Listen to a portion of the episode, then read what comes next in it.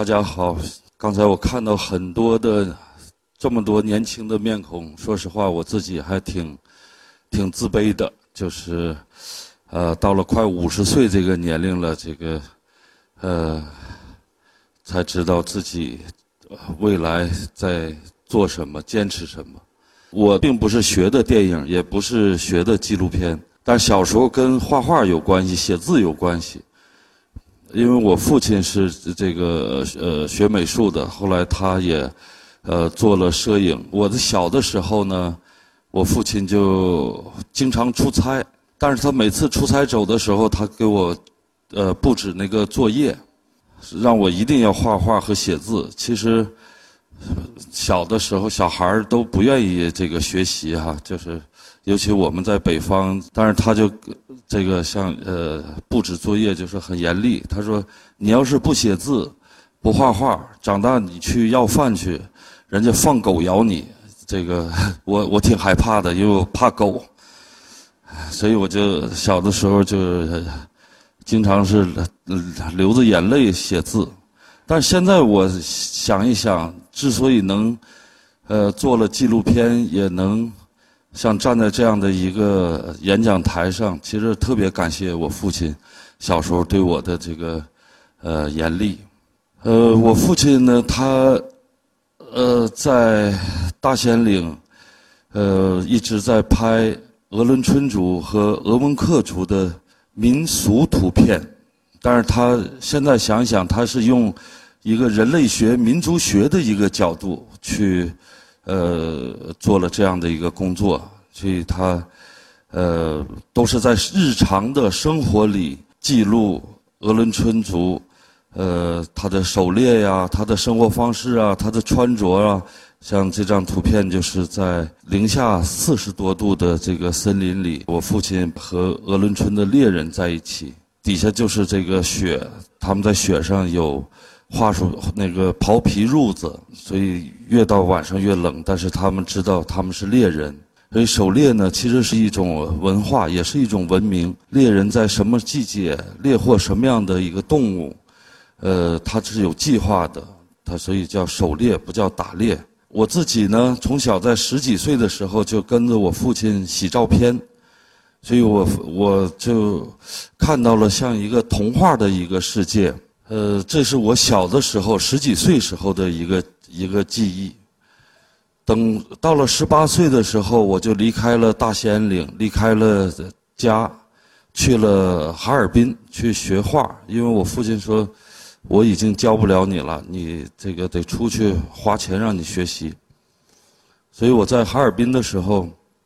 学画了几年。呃，其实我说实话还是。不知道我是不是喜欢艺术，或者是不是不是能画画？只是那个时候就为了考学，我是九二年上的这个考的大学，但是已经连考了四年，都是每年专业课都都都很好，但是文化课就是始终过不了，就最后就就有一个成人的一个一个一个班，呃呃，在那儿画画了几呃几年，所以毕业之后我就特别难受。就现在想一想，都觉得自己的那个青春呐，那个，呃，从二十五岁到三十五岁这个十年呢，就像呃虚度虚度了一样。因为虚度，我自己倒也能接受，只是就是觉得你心里总有一个东西，你做的什么事情都不属于你，但是你要做的那个事儿还不知道是什么。我说这个时候是最。最难受的，就像，比如说，看你们在台下这个有二十几岁的年轻人，可能是是不是也有我那个时候的一个一个状态呢？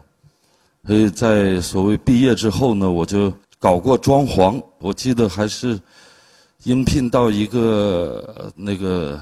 属于设计公司，但是他说他们的公司同时还设计做那个门板压花的门。他说：“你会不会做这个？”我说：“我会。”所以当时是工资是三百块钱，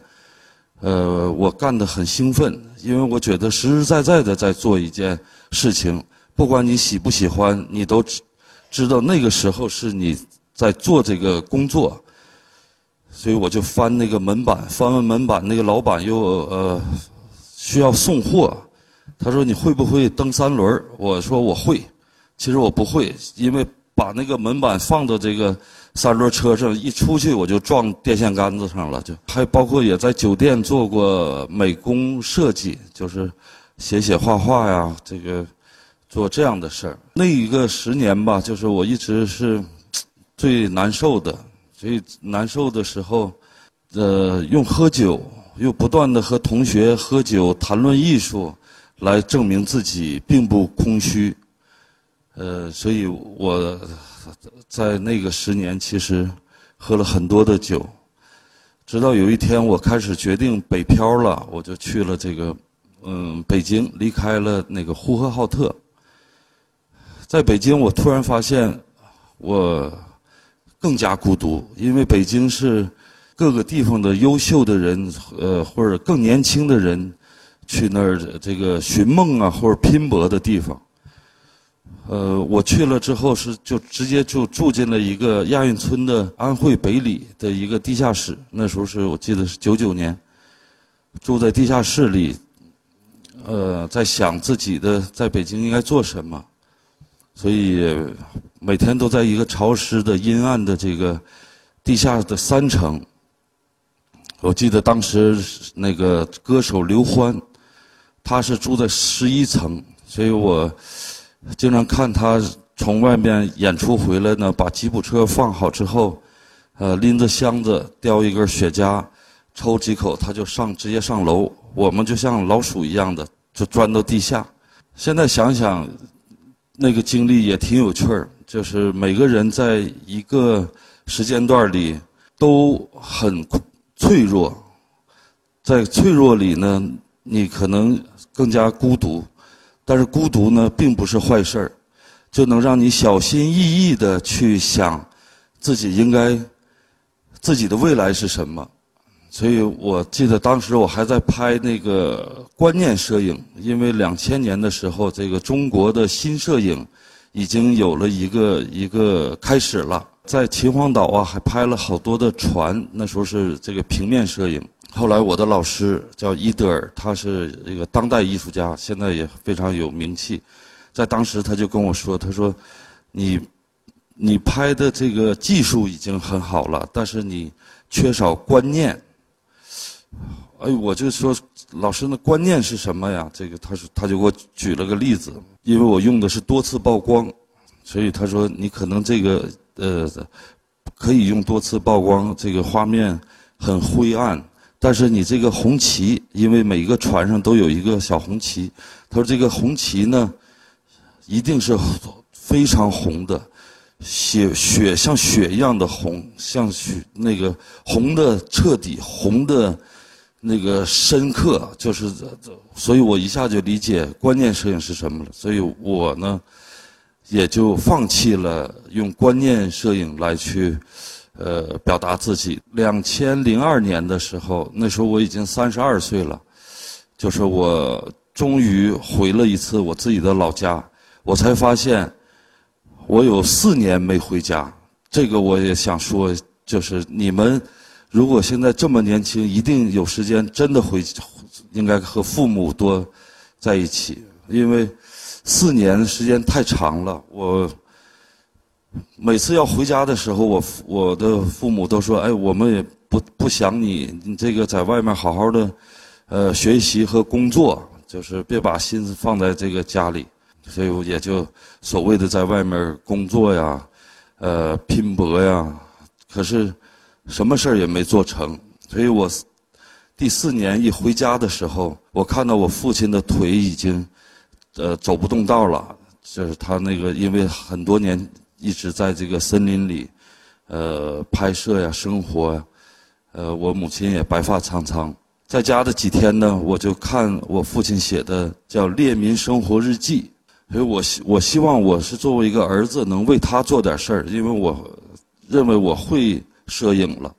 我只是想去他拍片子的地方去看一看，呃，看看他的那些老朋友，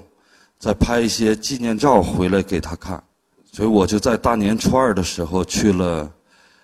呃，离我们老家有两百多公里的叫敖鲁古雅这个地方。敖鲁古雅呢是这个一个鄂温克的这个呃名字，叫杨树茂盛的地方。所以这里居住的呃史路部落呢，他们是三百年前从贝加尔湖来到了这个黑龙江，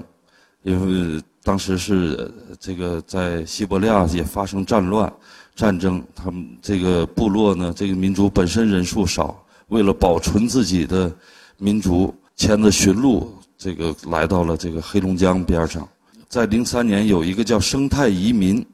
就是鹿也要搬下山，人也要下山到这个呃定居点儿，所以我觉得那个春节过得特别压抑。去的时候，就是我父亲给我写了一个介绍信，上面写了呃五六个人的名字，但是我去了，都人说这个喝酒喝冻死了，这个喝酒这个走丢了。这个再也找不着了，这个是，呃，这个枪伤什么，这个死了，所以我就在那个一个气氛里，又加上他们这个生态移民即将到来，他们的结束了这种最，呃传统的这种狩猎的方式，再加上我自己那时候的一个感受就是，因为我无所事事，我莫名其妙的就感觉到。好像这个北方有了一种悲情，让我回到这种可能有一种悲壮感的这个森林呢，和悲情感的这种空中，让我找到了一种呼吸。我决定开始做一个纪录片，就是从零二年开始的。但是纪录片，我当时也没学过纪录片，也没学过电影，我就回北京，还这个找到朋友说能不能，还还有电视台的朋友。说能不能，呃，借我一台机器，我来拍，拍一部纪录片，记录一个民族在，呃，这个时代的一个一个一个变化。我把素材都会给电视台，但是我的朋友说不可能，因为没有电视台都是做栏目的，他不可能是让你能够，呃，给你机器去做，所以我又当时又做了很多。其他的工作就是做了，甚至做过这个摄影记者。当时还有有一个叫《神州》杂志，因为我我是觉得神州大地哪儿都能去，所以就去拍了一些照片给杂志。但是心里还是很空虚，就是觉得你总有一个事儿来牵绊着你的时候，你就特别难受。所以到零四年的时候，我就放下了北京的工作。当时我女朋友借了我一个她家里的一个最小的一个摄像机，就是那个叫掌中宝，所以我就从零四年开始，呃，做了纪录片。第一年呢，就是我的工作就是能够去在山上挑水啊，冬天刨冰啊，这个去呃找驯鹿，做了这一年的观察和铺垫。所以，零五年开始算是正式开始拍吧，但是没想到一拍就拍了呃八年。所以在八年里拍了第一个片子叫《奥鲁古雅》，奥鲁古雅是讲了在奥鲁古雅的我所在的那个酋长家和他的几户人家里的一个在生态移民过后。他们因为不适应山下的生活，定居生活，又把驯鹿迁回到森林之后的呃生活，用了三年的素材剪了这个奥鲁古雅。这个老老人呢叫马利亚索，他是当时是生态移民，也没有下山，就是在森林里呃生活了九十年的人。因为我父亲在在。呃，三十年前拍过他，在那个几年在一起，所以他就把我当做一个老朋友的一个孩子一样。后来我去，我父亲在十年前，零六年的十一月份去世之后，我在零七年再去拍，再去上山的时候，我跟这个玛利亚索的儿子和谐说，我父亲去世了。但是那个当时这个马利亚索酋长他就正在做这个列巴，他把这个手上的面就给搓干净了，到了自己的这个帐篷里，拿出一副憨皮手套，呃，给我了，说的这个手套一直是给你父亲留着的，呃，你带回家吧。剪出了一个奥鲁古雅之后，我又开始又剪了一个片子叫《雨果的假期》，因为这个雨果呢，从小呢就是被一个基金会吧送到了这个无锡去上学，他的妈妈非常想念他，因为他妈妈是我一直我一直在奥鲁古雅是住在这个他妈妈柳霞家，所以我就总想为这个柳霞做点事儿，能做的事儿呢就是。可能就是想把这个雨果从无锡给带回森林。在零七年的一个夏天，一个假期，我就去了呃无锡，但是我没有带机器。那个时候我应该已经算是一个纪录片工作者了吧？但我觉得好像，嗯，仅仅是想把他不想拍鄂温克的下一代了，仅仅是把这个雨果带回森林。能让他妈妈跟他过一个假期，但是我发现，雨果越接近大兴安岭，越接近奥鲁古雅，越接近他的妈妈的时候呢，他就好像骨血里有一种，一这个血液在苏醒。呃，从无锡到上海转车，呃，没有什么变化。从上海到北京，呃，他就开始。呃，不一样了，跟这个在城里的孩子不一样。再从北京往大兴安岭走的时候，他索性不住那个卧铺，直接躺在了那个火车的那个卧铺上。到了加格达奇转车的时候，他很焦虑的这个，我们住一个五块钱的那个旅旅馆，他在那个坐在地上就在那看那个电视，所以我就想，他如果见到他妈妈，因为有三四年没见他妈妈了，就。我就借了一个机器，拍下了他第一次和他妈妈见面的，呃，一个镜头。呃，也就是后来又跟拍之后的叫《雨果的假期》。呃，这里有一个片段，我想放一个短视频。我喜欢太阳，喜欢月亮，还有个星星。不，太阳是我的母亲。嘿嘿，月亮是我的父亲，星星就是我的儿子，本来就是，本来就是，我从从小在山上，在顶上长大的，我喜欢大兴安岭，我喜欢我的路，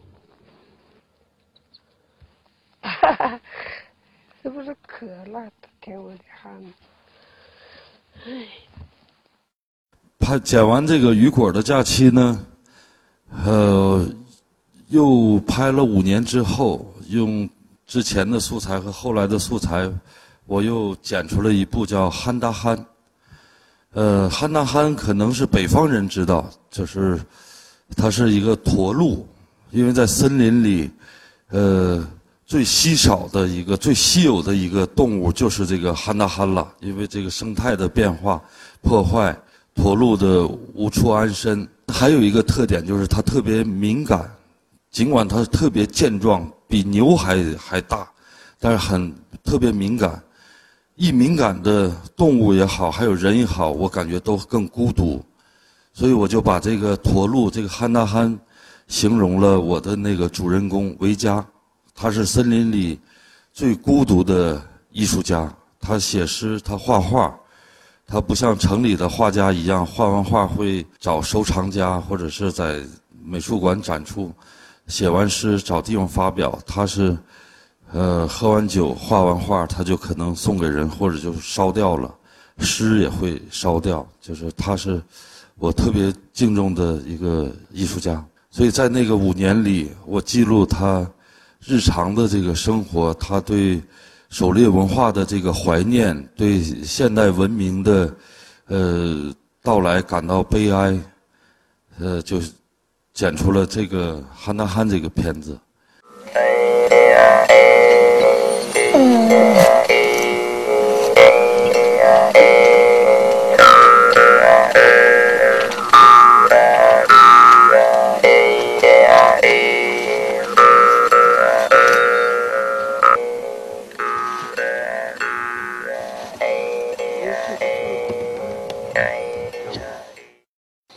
它能潜水，嗯。进进水里，搁搁水里这么吃，吃完了。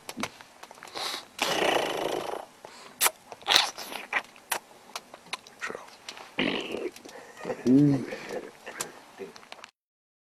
现在我的工作呢，就是还在，呃，形已经形成了一个主题，就是关注北方少数民族在当下社会的生存状态、精神状况，关注北方少数民族和自然的关系，关注少数民族和多民族的关系。所以现在从呃大兴安岭再移动到呃新疆。说这几年又在新疆去呃拍摄，就是还是用独立电影的一个方式，这个去做。所以今天是在这儿，我一直是很很真的是很紧张，就因为像我们之前看我们的片子的这个免费都没有这么多人来，就今天好像对。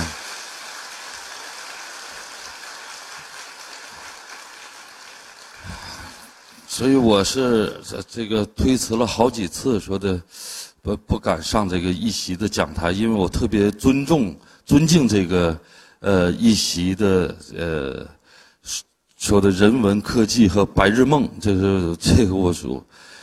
呃，但是还是希望每个人能在活着的时候吧，能找到自己真正想做的一件事。呃，我觉得这个很重要。什么时候开始做都不晚，就这样吧。谢谢大家。